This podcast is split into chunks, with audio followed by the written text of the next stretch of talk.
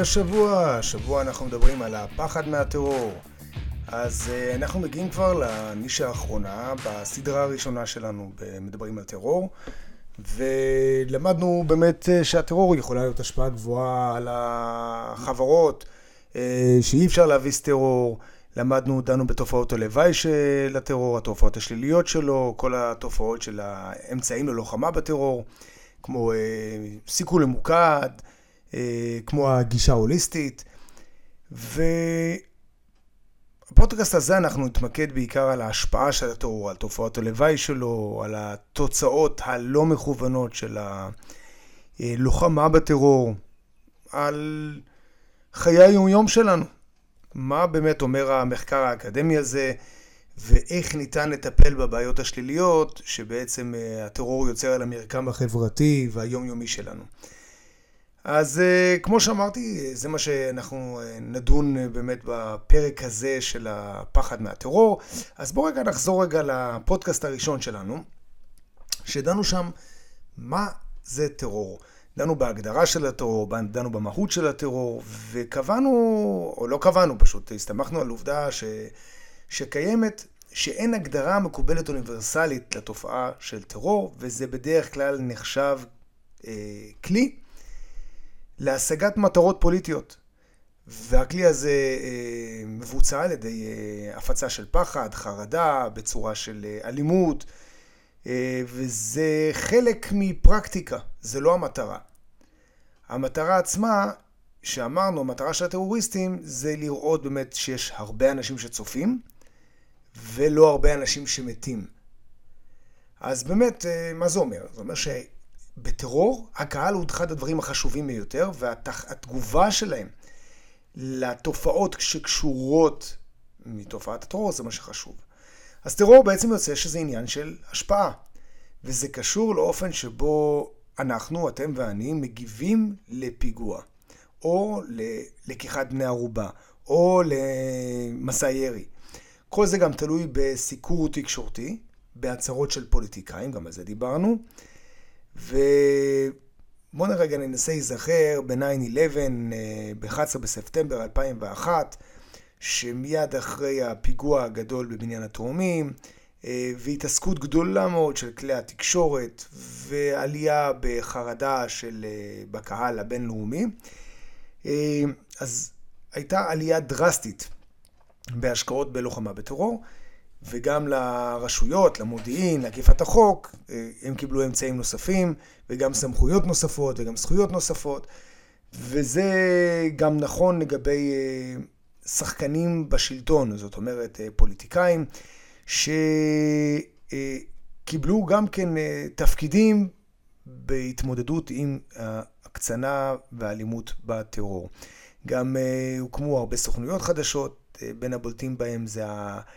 אה, סוכנויות שמרכזות באירופה ובארצות הברית וביבשות נוספות אה, את כל מה שקשור למרכזי ההיתוך והלוחמה בטרור, וזה נועד, כל המחקר, המרכזים האלה, שגם כוללים מרכזי מחקר, אה, נועד לקדם בעצם שיתוף מידע ברמות ארציות או מקומיות בין כל הקבוצות שמתעסקות בלוחמה בטרור. אה, ובמיוחד, במיוחד בחמש שנים הראשונות אחרי ה-9-11, אז ההשקעות האלה, הצעדים האלה היו ממש אד-הוק, והיה להם תגובות מיידיות ותגובות מאוד קונקרטיות. העניין הוא שכל התגובות היו בעצם אה, דגש על מניעת פיגועים, במיוחד שלא יהיה פיגוע בסדר גודל כזה של 9-11, אז למרבה המזל, אל-קאעידה או התארגנויות טרור אחרות, הם באמת לא הצליחו לחזור על פיגוע בסדר גודל כזה, וראינו שבהמון מדינות ובאזורים מסוימים הטרור הוא נהיה קטלני ביותר, ובכל זאת, ההתקפות הקטלניות האלה, או נגיד המרהיבות האלה, אה, הם הצליחו לזכות לתשומת לב. למרות שהם היו באזורים אה, קצת אה, שאנחנו לא מרבים לבקר בהם או, או לשמוע עליהם בדרך כלל בחדשות. בואו נחשוב רגע על פיגועים בבלי. או הפיגועים במדריד, או הטרגדיה שהייתה בבית ספר בבסלן ברוסיה, או פיגועים במומביי, או בפריז. כן, היו יותר מדי פיגועים קטלניים בעיראק, בסוריה, בסומליה, בניגריה, פקיסטן, אפגניסטן, ובגלל הדימויים הדרמטיים היה מספר קורבנות גבוה, ובעובדה שהיו בקורבנות גם אה, אה, המון אזרחים מלאומים שונים, אז זה הגביר את הפחד מהטרור לא רק במדינות שהטרור התרחש בהן, אלא גם בחלקים אחרים של העולם. ותוצאה מזה, אה, חששות מפיגועים ועלו לרמות גבוהות של פחד. זה לא קיים רק במקום הספציפי ששם היה את הפיגוע, אלא גם במערב.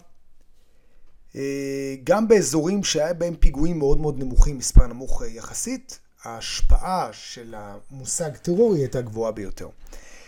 אה, אז אנחנו דיברנו שהאפשרות של ה... שהטרוריסטים יפיצו פחד בעולם, זה לא קשור למקום של הפיגוע. אז זה מעלה שאלה עקרונית לגבי היעילות של הצעדים ללוחמה בטרור. אז אם אנחנו יודעים שבוודאות שצעדי הלוחמה בטרור הם תורמות למיגור או למניעת פיגועים, למשל אם נסתכל על מספר ההרשעות של כאלה שעמדו לדין, אה, או נסתכל על מספר הפיגועים אה, אה, שנמנעו, אז נראה שיש הצלחה. אבל באמת כמה מוצלח זה המאבק בטרור, אם אנחנו עדיין מתעסקים ומתמודדים עם רמות גבוהות של פחד, אז אנחנו נמצאים כאן בעצם בנקודת, אה, בנקודה בעייתית, שאז הטרור בעצם הוא מצליח. אז אם נסתכל על הפחד, תשומת הלב, שמה שהמחבלים אה, רוצים ומקבלים לרוב, אז אה, בפודקאסט הראשון דיברנו על הפיגוע שהיה בהולנד, שפיגוע שאחד, שזה יוצר קולנוע, תאו ואן גוך, אם אני לא טועה, שביצע, גרם פחד גדול מאוד במדינה והעלה את רמת הפחד לאחת הרמות הגבוהות. ובכל אופן אנחנו רוצים להבין אם מנקודה אחת, מדבר אחד, או משמועה, או ממבט אה, של אנשים שמסתכלים בטלוויזיה, אמורים עכשיו לטוס לחוץ לארץ לטיול, והם בעצם מקבלים אה, ידיעה מהמטה ללוחמה בטרור, שבמדינות האלה אה, כדאי שלא להיכנס ולהסתכן. אז האם אה, הפחד הזה יש לנו אפשרות להגביל את החלק הספציפי הזה של ההשפעה של הטרור, האם יש לנו את, ההשפע, את, את היכולת הזאת. ובעצם, כן, הפחד הוא, הוא מופיע באופן בולט בהגדרות רבות של הטרור. אבל מה זה פחד? איך זה עובד? אז חוקרים מכל מיני דיסציפלינות אה, באמת התקשו למצוא אה, תשובה לשאלה הזאת. אז הקושי תלוי בזה בעצם שהפחד הוא, הוא שייך ב, להמון סוגים של מצבים, של התנהגויות, וזה נע בעצם בין אה, מצב נפשי אינדיבידואלי, אה, מצב פסיכולוגי, מצב רגשי, תרבותי, אה, מצב של החברה עצמה, וגם למצב פוליטי ורטורי של המדינה, של העיתונות במדינה. אז ביחס לתופעת הטרור, דיברנו על חוקרים, אז שני חוקרים, שהם אה, בקר ודיגרף, הם הבינו שפחד מטרור זה רגש של חרדה שנגרם על ידי תפיסה או נוכחות של סכנה. אז אומרים ככה, נקודת הדגש היא שלא צריך לראות שהפחד כשלעצמו זה רק תגובה שלילית לאיומים והתקפות, אלא פחד מסכנה זה דבר טבעי מאוד, ומאוד שימושי. לדוגמה, אם אנחנו רואים נמר, אז לפחד או להסתתר.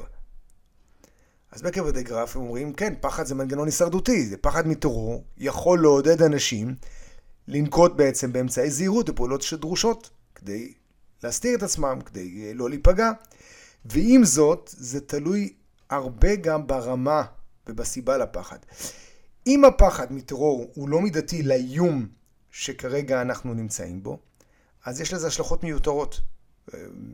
לדוגמה לכיוון חשיבה דוגמית, זה, זה, זה מאופיין כזה בחשיבה של אנחנו נגדם, יש סטריאוטיפים, יש אפליה, זה יכול להוביל לחוסר ניואנסים, זה, זה תורם לתגובות קשות של המערכת, ולפעמים זה עושה יותר נזק אמ, ממה שזה עושה טוב.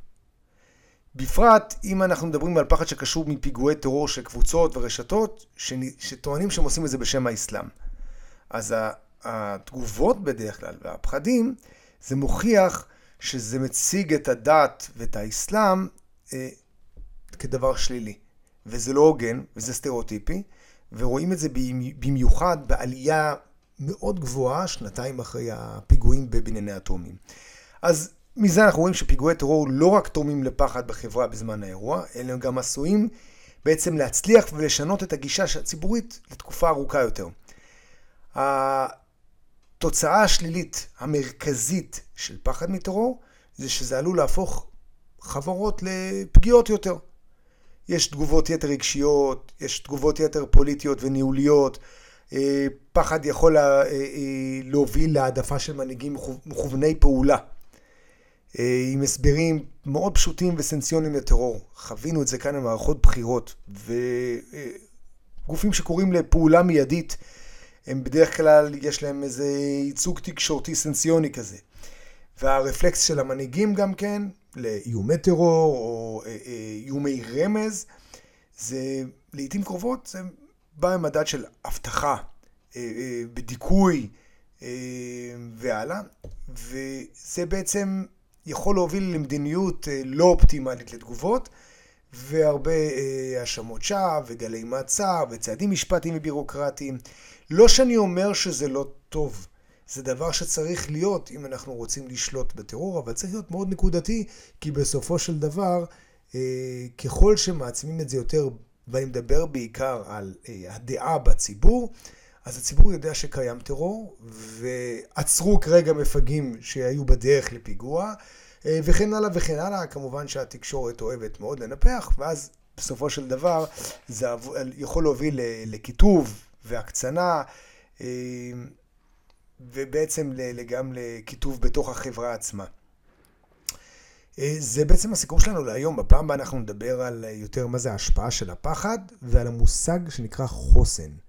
וזה אחד המושגים החשובים, בעיקר כשאנחנו נמצאים אה, אחרי או בזמן של אה, אה, אירוע, או בזמן של, שאנחנו נמצאים בפחד מאירוע.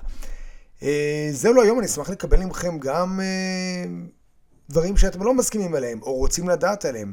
אז אני מזכיר שוב שאנחנו בארבע פודקאסטים האחרונים לנושא הזה, בפעמים הבאות, זאת אומרת, בפרקים הבאים אנחנו כבר נתחיל להעלות כאן על השידור אה, בכירים במערכת, אה, מעיתונאים בכירים ועד לבכירים אה, לשעבר בתוך המערכת הביטחון עצמה, שיחוו דעה ונספר גם סיפורים ונעלה מחקרים ודברים מאוד רלוונטיים, קצת לייצר יותר עניין. אנחנו כרגע רק בתחום האקדמי. עד כאן ולהיום, איתכם בועז. מקווה שנהנתם והגיע הזמן לדרג, אז נתראות בינתיים.